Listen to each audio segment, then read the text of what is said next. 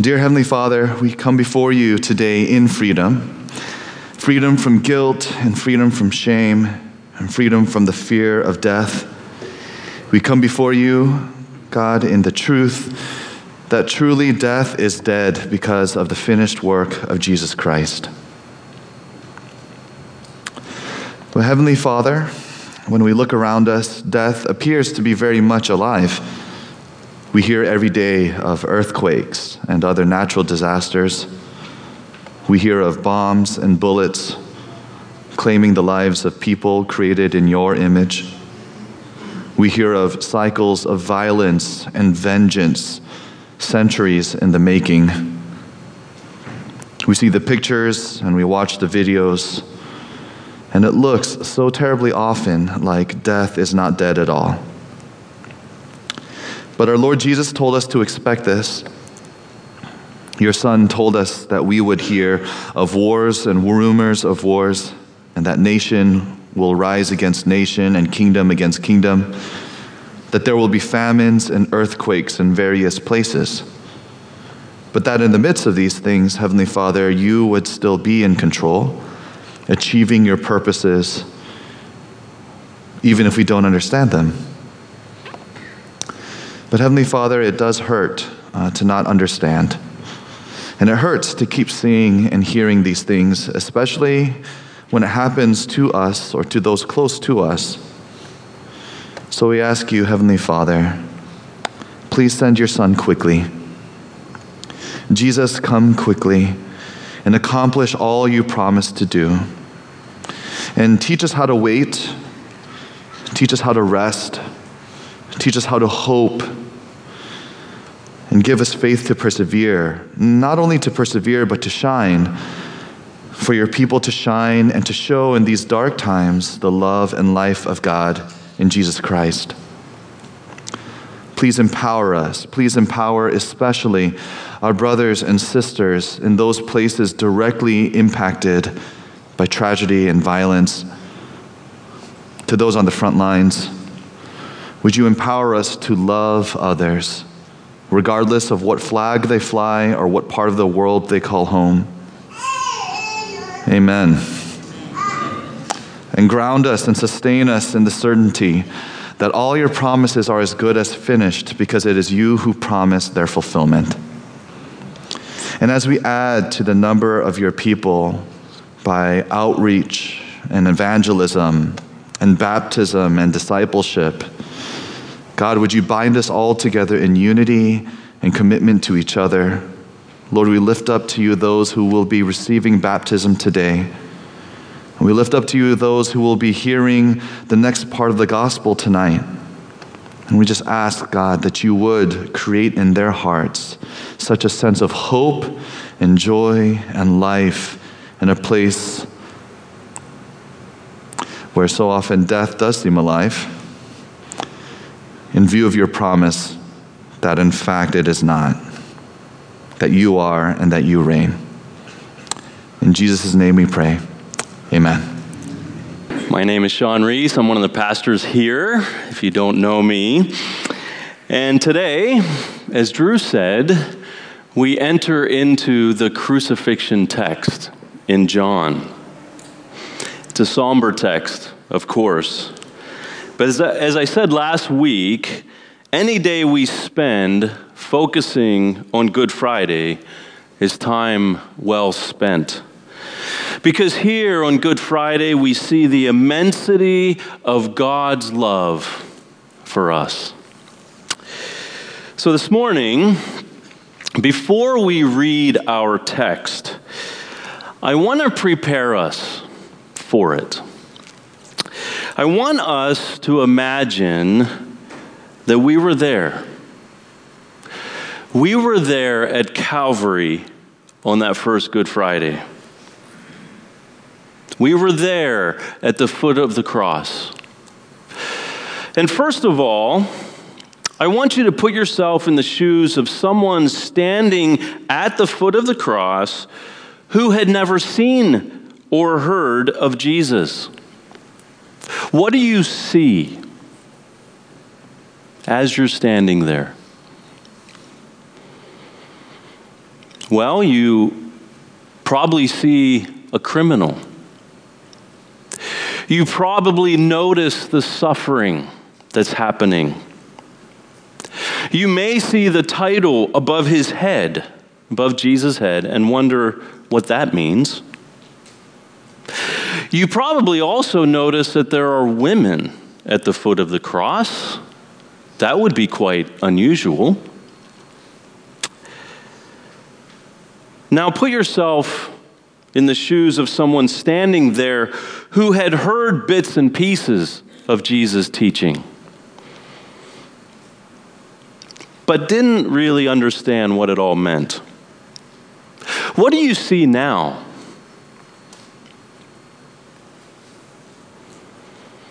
Perhaps you see a failure. Of course you see the suffering, but you probably see a failure. Here's another misguided Messiah, just like all the others. You may even feel a bit of disappointment because you knew some people had put their hopes in him. Maybe you had thought about putting your hope in him. Now put yourself in the shoes of someone who loved him. What do you see now?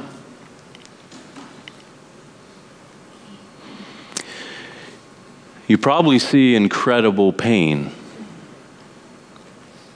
While experiencing your own pain, you see him very vulnerable, shamefully so. You may feel confused, maybe even betrayed. Probably you're feeling disbelief. And you may feel a desire to do something. Now I'm going to invite Jeremy Jones up here to read our text today, or to recite our text, so that you can see and hear what John wants you to see and hear. So Jeremy, why don't you come up? You can follow along. The words are not going to be on the screen. You can follow along in your worship guide. So this is John 19:16-42.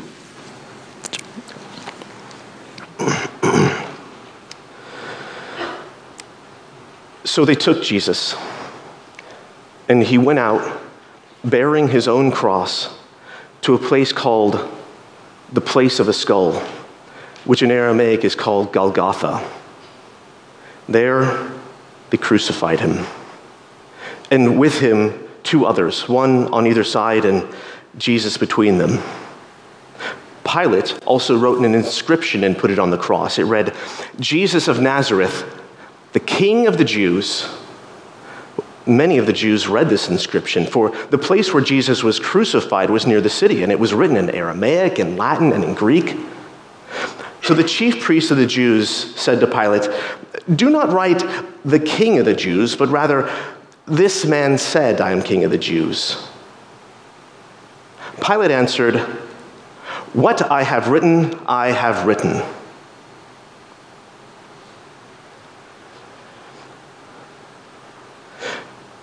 When the soldiers had crucified Jesus, they took his garments and divided them into 4 parts, one part for each soldier, also his tunic. But his tunic was seamless, woven in one piece from top to bottom. So they said to one another, "Let us not tear it, but cast lots for it to see whose it shall be." This was to fulfill the scripture which said, "They divided my garments among them, and for my clothing they cast lots." So the soldiers did these things. But standing by the cross of Jesus were his mother and his mother's sister, Mary the wife of Clopas and Mary Magdalene. When Jesus saw his mother and the disciple whom he loved standing nearby, he said to his mother, "Woman, behold your son. Then he said to the disciple, behold, your mother. And from that hour, the disciple took her to his own home. After this, Jesus, knowing that all was now finished, said to fulfill the scripture, I thirst. A jar full of sour wine stood there. So they put a sponge full of the sour wine on a hyssop branch and held it to his mouth.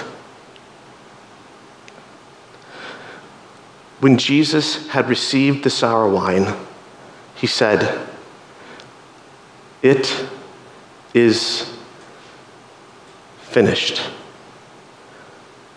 And he bowed his head and gave up his spirit.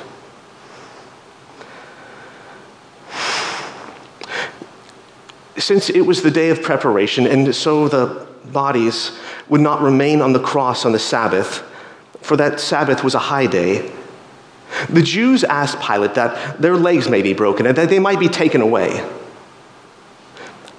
So the soldiers came and broke the legs of the first and of the other who had been crucified with them. But when they came to Jesus and saw that he was already dead, they did not break his legs. But one of the soldiers pierced his side with a spear, and at once there came out blood and water. He who saw it has borne witness. His testimony is true, and he knows that he is telling the truth, that you also may believe. For these things took place that the scripture may be fulfilled. Not one of his bones will be broken. And again, another scripture says, they will look on him whom they have pierced. After these things, Joseph of Arimathea, who was a disciple of Jesus, asked Pilate that he might take away the body of Jesus, and Pilate gave him permission. So he came and took away his body. Nicodemus also, who earlier had come to Jesus by night, came bringing a mixture of myrrh and aloes, about 75 pounds in weight. So they took the body of Jesus and bound it in linen cloths with the spices, as is the burial custom of the Jews. Now, in the place where he was crucified, there was a garden. And in that garden, a new tomb in which no one had yet been laid. So, because of the Jewish day of preparation, since the tomb was close at hand, they laid Jesus there. Amen. All right. Thank you, Jeremy. So, what did you hear that John wants you to see?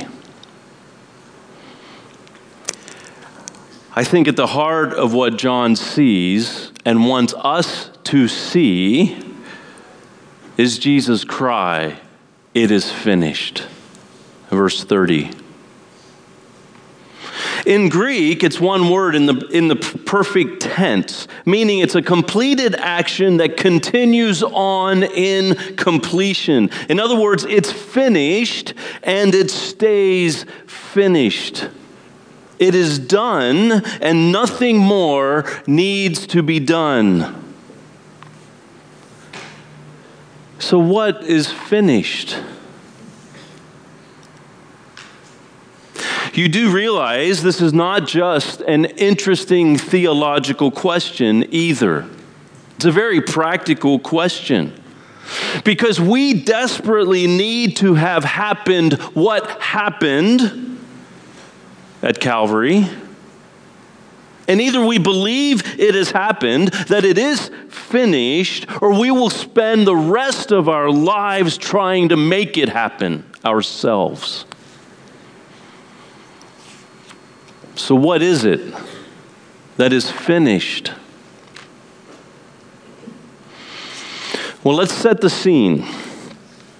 It's 3:00 on that first Good Friday. In the shadow of the Sabbath, when Jesus says it is finished.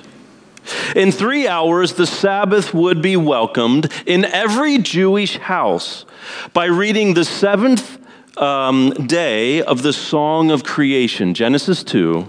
Thus the heavens and the earth were finished in all their vast array. By the seventh day, God had finished the work he had been doing. So on the seventh day, he rested from all his work.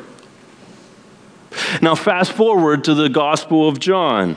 In chapter 1, John told us that the work of creation was done by Jesus, the Word, who was with God and who was God. In chapter 5 of John, Jesus said, "My Father is working until now, and I myself am working." In chapter 17, in Jesus' great prayer, only a few hours before the crucifixion, Jesus says, "I glorified you, Father, on earth, having finished the work you gave me to do."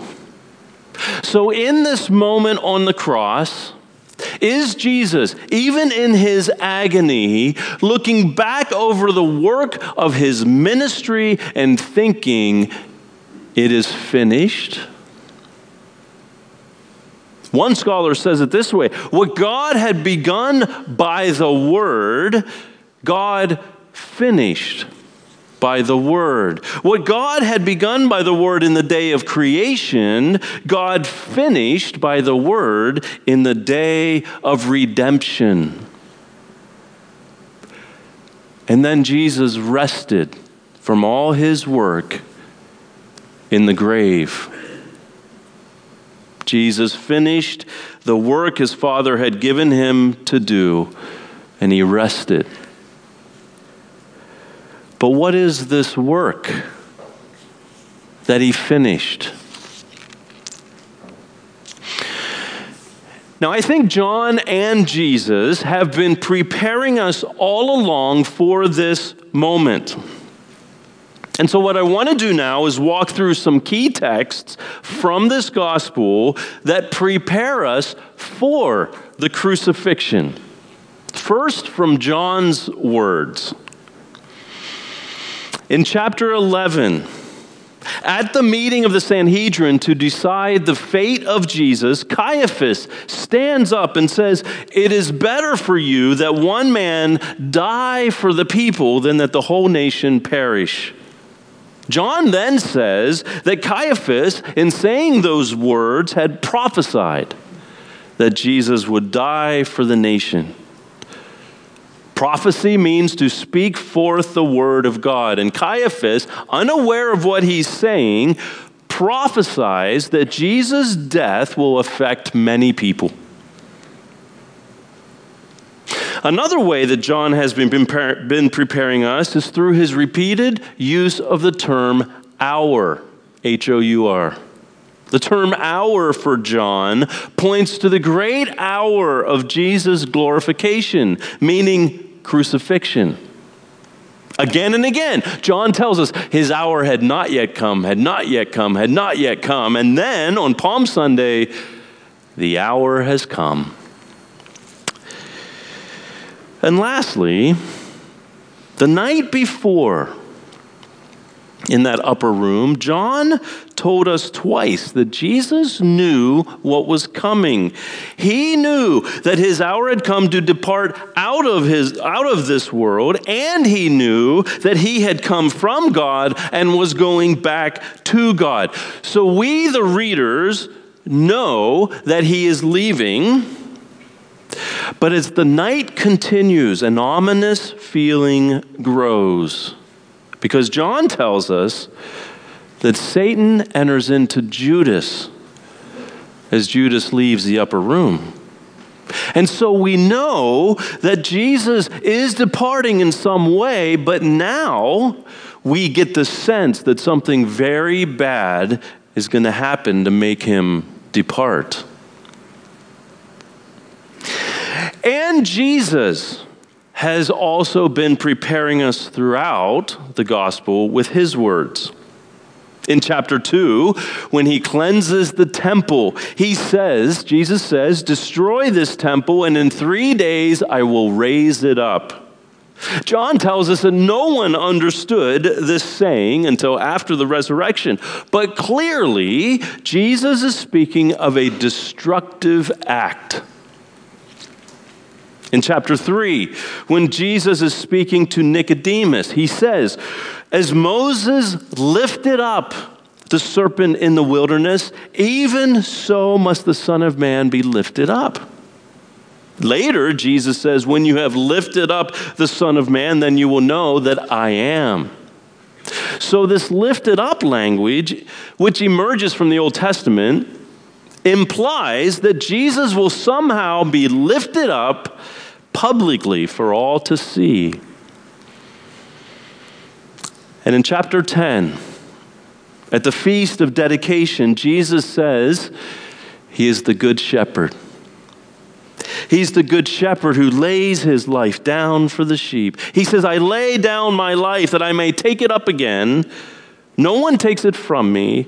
I lay it down of my own accord." And I can imagine the disciples not understanding at all what he's saying, right? But it's obvious. He is saying that death is coming in some way. And of course, we've been prepared for what is coming through the most famous verse in John, John 3:16. Let's say it together. "For God so loved the world that he gave his only Son, that whoever believes in him should not perish, but have eternal life." God gave his Son. What was involved in this giving, the disciples must have asked. Whatever was involved in it, it was driven by love. As Dante said, Good Friday is the key to understanding the love that moves the sun and all the other stars. So Jesus and John have been preparing us for this moment all the way along, for something to happen to Jesus. And they've given us clues as to what it all means. So now that we've set the stage, I think we can gather what John wants us to see at Calvary under two words: innocence and identity. Innocence and identity. John wants us to see that Jesus is not guilty. And he wants us to see who Jesus really is. And understanding these two things and their implications helps us answer the question of what is finished. So first of all, innocence. Before we even got into our text today, John was very careful to point out Jesus' innocence. 3 times in our text last week, Pilate says that he finds no guilt in Jesus. I find no guilt in him, no guilt in him, no guilt in him. This man, who Pilate calls the man, is innocent. And he does not deserve what is happening to him. The implication then is that he is doing what he's doing on behalf of someone else. He is suffering and dying on behalf of other people, as Caiaphas prophesied. And now, as we move through our text today, John is very careful to give us several details which point to Jesus' identity. So first of all, the true Son, John highlights for us that Jesus went out bearing his own cross. Verse 17. The verb went out is the same word, if you remember, used back in chapter 18 for going forth to fulfill a mission. John is once again reminding us that Jesus is not a helpless victim. He's on a mission to finish the work the Father has given him.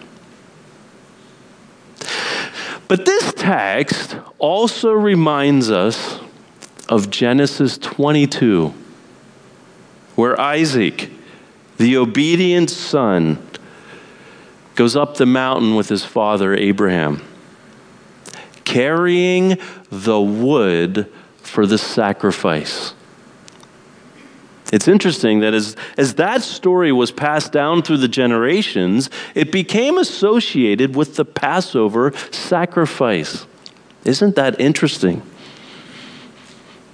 Now, if you're familiar with that story, as they go up the mountain, Isaac, the son, asked Abraham, "Father, behold the fire and the wood, but where is the lamb?" To which Abraham responds, "God will provide himself, the lamb, my son." God will provide himself, the lamb, my son. In that scene, God stops the sacrifice. God stops the action before the sacrifice. In this scene, God doesn't stop the action. The implication is that Jesus, in his self-giving obedience, reveals himself to be the true Son of the Father. Secondly, the true King. Pilate writes, "Jesus of Nazareth, the King of the Jews, above Jesus' head on the cross." Verse 19. Now, we've seen the kingship of Jesus as a key theme throughout John's Passion account. And here, Pilate writes the title in the three main languages of the Mediterranean world, so it could be read by all. The implication is that the universal kingship of Jesus is being announced to the entire world. The invitation for salvation for all the world is right here, and everyone can read it. But another implication of this title is that at this moment, the true King is being lifted up onto his throne. Jesus had also said that when he is lifted up, he would draw all people to himself. He is now lifted up onto his throne, which is why the early church fathers used the phrase, "He reigns from the tree." D.A. Carson says this, "Jesus is the kingliest king of all." He's the kingliest king of all because he turns an obscene instrument of torture into a throne of glory. He reigns from the tree. Thirdly, the true high priest. We also saw this theme previously. In this text, we get at least one more reference to it. In verse 23, John tells us that the four soldiers around the cross divided his garments and his tunic, which fulfills Psalm 22, a psalm about an innocent sufferer. But John tells us that the tunic is seamless, woven in one piece from top to bottom. Why does he tell us that? I'm glad you asked. Because John is giving us a hint to the identity of Jesus as the true high priest. priest, for the priestly garments are seamless and woven. In fact, the adjective woven is used only once in the Old Testament, and it's used to refer to the priestly garments. The implication is that the world must now go to Jesus for intercession, reconciliation, cleansing, and forgiveness of sin. Jesus is the true, eternal high priest. Now, if you know the name Dorothy Sayers, years ago she wrote a play cycle on the life of Christ called The Man Born to Be King. The BBC actually made radio broadcasts of these plays for the soldiers in World War II. And you can get them now as MP3s. They are so good. In her retelling of the Passion, she includes the scene from Matthew where Judas, remorseful about his betrayal, returns the money to Caiaphas. And Sayers, taking some creative liberty, says this. She has an historical Judas saying to Caiaphas, "I wanted to believe him guilty because I could not endure his innocence. He was the Christ of God, and I hated him, and now I hate myself." And Caiaphas responds, "What is that to all of us? Your conscience is your own affair, Judas." Judas replies, "What is it to you? You're the high priest, Caiaphas. Day by day, week by week, month by month, you make the sacrifice for sin, the burnt offering and the peace offering and the trespass offering. On the Day of Atonement, you enter the holy place and pour out the blood before the mercy seat for the redemption of Israel. What can your priesthood do for me now, Caiaphas, high priest of Israel?" It's a powerful scene. Sayers has Judas recognize that the Jewish priests can't do anything for him anymore, that he has to go to Jesus now to make things right and to cleanse his sin. Jesus is the true, eternal high priest. Fourthly, the true Lamb. At the beginning of the gospel, John the Baptist looked at Jesus and said, "The Lamb of God who takes away the sin of the world." We also saw an allusion to that last week in our text. In this text, we get two more hints of the Passover lamb. Passover. Ancient Israel was in slavery in Egypt, and God tells Moses that the final act of judgment against their oppressors will be the killing of the firstborn in every household. And God instructs Moses to tell the Israelites to kill a lamb and spread the blood on the doorposts of their houses. And God says, "When I see that blood, I will pass over you. No destruction will touch you." The blood of the Passover lamb on those doorposts delivered the Israelites from slavery and death. And in verse 29 of our text today, the soldiers raised to Jesus' mouth a sponge of sour wine on a hyssop branch. Once again, incredible detail by John. And why? Well, the hyssop was the plant used at the first Passover to spread the lamb's blood on the doorposts. But also in verse 33, after Jesus dies, the soldiers break the legs of the two criminals. But when they come to Jesus, since he has died, they do not break his legs. That fact is very important. It fulfills Exodus 12, a text that provides instructions for preparing the Passover lamb. None of the Passover lamb's bones can be broken. None of Jesus' bones are broken. The implication is, and what John wants us to see, Jesus is the true Passover lamb who takes away the sin of the world. And lastly, the Spirit giver. The soldiers don't break his legs, but they do pierce his side.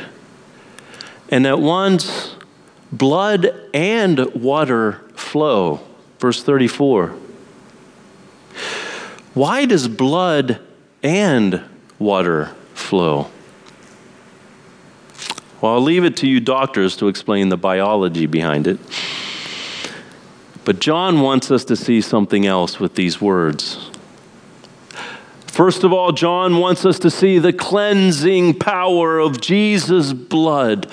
What can wash away my sin? Nothing but the blood of Jesus. The blood flows. As the rest of the New Testament says, we are cleansed by his blood. We have redemption and forgiveness through his blood. Peace and reconciliation come through his blood. Nothing but the blood of Jesus. But the water also flows. Why does John want us to see the water flowing? Well, back in chapter 7, Jesus said these words. He said, "If anyone thirsts, let him come to me and drink. Whoever believes in me, as the scripture has said, out of his heart will flow rivers of living water." And John adds a theological comment about those words. Now this Jesus said about the Spirit, whom those who believed in him were to receive. For as yet the Spirit had not been given, because Jesus was not yet glorified. In John's gospel, water refers to the Holy Spirit, the very life of the living God. And John wants us to see that Jesus, the Lamb of God, is pierced so that the Spirit of grace can now come. The Spirit can now be given, and it's all according to Scripture. So let me summarize. John has told us many things to help us understand what is finished. He wants us to see that Jesus is innocent. And he wants us to see who Jesus really is. Can you go back a slide? He's all of those things.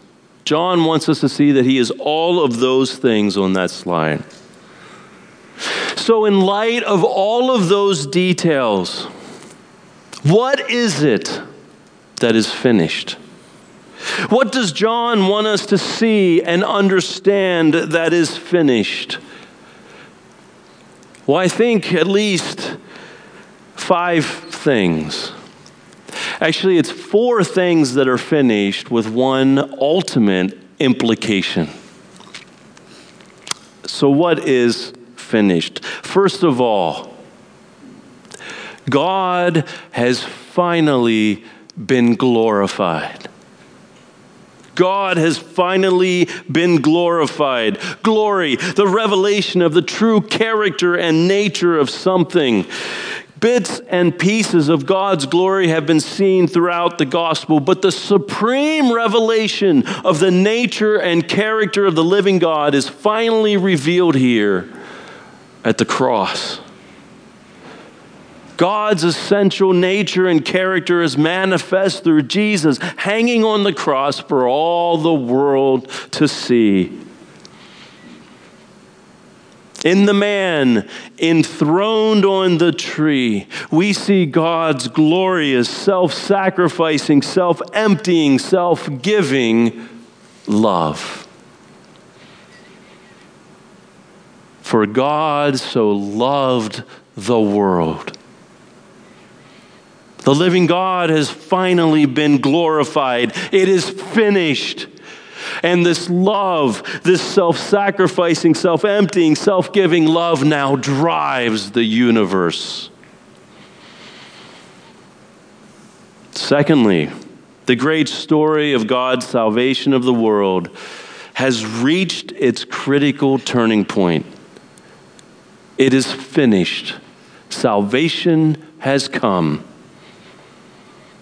This is why in this text, John says 4 times that the scripture may be fulfilled. The whole story, beginning in the beginning, has reached its critical turning point. Back in Genesis after the fall, God promised that somebody was going to come to crush the head of the serpent. Somebody's coming, somebody's coming, somebody's coming. And then Abraham is called. And the promise is that his offspring will be a blessing to all the nations. Jesus is that blessing. And John wants us to see that another plan was happening at Calvary. The religious leaders had their plan. The political leader had his plan. Sin, evil, and death had their plan. But God also had his plan. And God's plan was the plan being fulfilled through and over all the other plans, that the scripture may be fulfilled. Thirdly, love's redeeming work is done. The sin of the world has been taken away. It is finished. That which keeps the world from experiencing the blessing that God wants to bring the world has been taken away. That which separates a holy God from unholy people is gone. It's gone. It's finished. Here's the true Lamb of God who takes away the sin of the world. Jesus, the true Lamb, drinks the cup of judgment that we all deserve to drink. Because of our sin. But the Lamb of God drinks it all the way to the bottom so that we never have to. Here at the cross, the final and sufficient Passover lamb has been offered. There is no need for any more lambs. There is no need for any more sacrifices. It is finished. Once and for all, our separating sin has been taken away. Be a good time to say amen. And fourthly, now that it is finished, that our sin has been taken away, the Spirit can come. The Spirit can be poured out on the whole human race, and there came out blood and water. As Jesus dies, his blood overcomes all the obstacles to the flow of the Spirit into human lives. The shedding of his blood makes possible the coming of the Spirit to live in and with unholy people. The enthroned King can now pour out his life-giving Spirit on the world. And of course, we see that at Pentecost in Acts 2. It is finished, and the Spirit can now come. As Gary Burge famously says, in John's thought, Jesus is like a precious vial of perfume filled with the fragrant Spirit of God, so that when it is crushed, the fragrance of its contents fills the whole world. The Spirit can now come because it is finished. And now, because it is finished, because the perfect sacrifice has been offered, the ultimate implication is this: the new world, that he died to bring into being can now come. It is finished, but it has not ended. Chapter 20 is coming.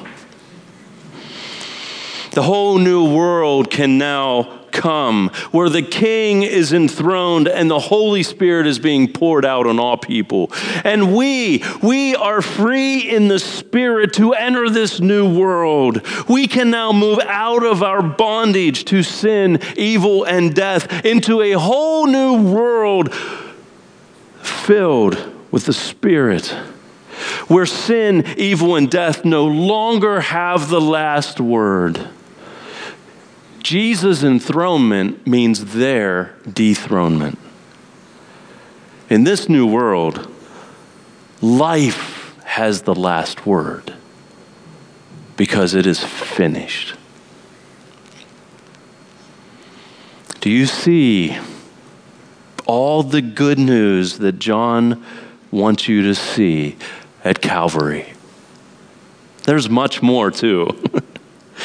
Everything that needs to be done has been done. Everything that needs to be done for us to be in relationship with the living God has been done. Nothing else needs to be done. It is finished. And one last thing to prepare us for next week, for chapter 20. Because it is finished, Jesus' work is done. Jesus, the great I am, can now rest in the grave. I don't know if you caught it, but John actually tells us that it's a garden. Verse 41. Once again, the plight of humanity comes down to a garden. Will this garden remain a graveyard as the first garden did? Or will this one be transformed? Chapter 20 is coming. Amen. Well, I'm going to invite our team back up on stage because appropriately we get to come to the table today. So come, let us, with the soldiers and the women and John, gather around this table, which is set beneath the cross. And with the soldiers and the women and John, and now with Jesus, let us celebrate that it is finished. Let's celebrate that everything that needs to be done for us to be in relationship with the living God is done for all time. At PBCC, all those who believe in Jesus as Lord and Savior are invited to participate. So as the team plays, let's thank Jesus for his sacrifice and prepare our hearts for communion. And now receive this benediction from the hand of Paul in Romans. As you go, go in the knowledge that it is finished, that neither death nor life, nor angels, nor rulers, nor things present, nor things to come, nor power, nor height, nor depth, nor anything else in all creation will be able to separate you from the love of God in Christ Jesus our Lord. It is finished. Amen.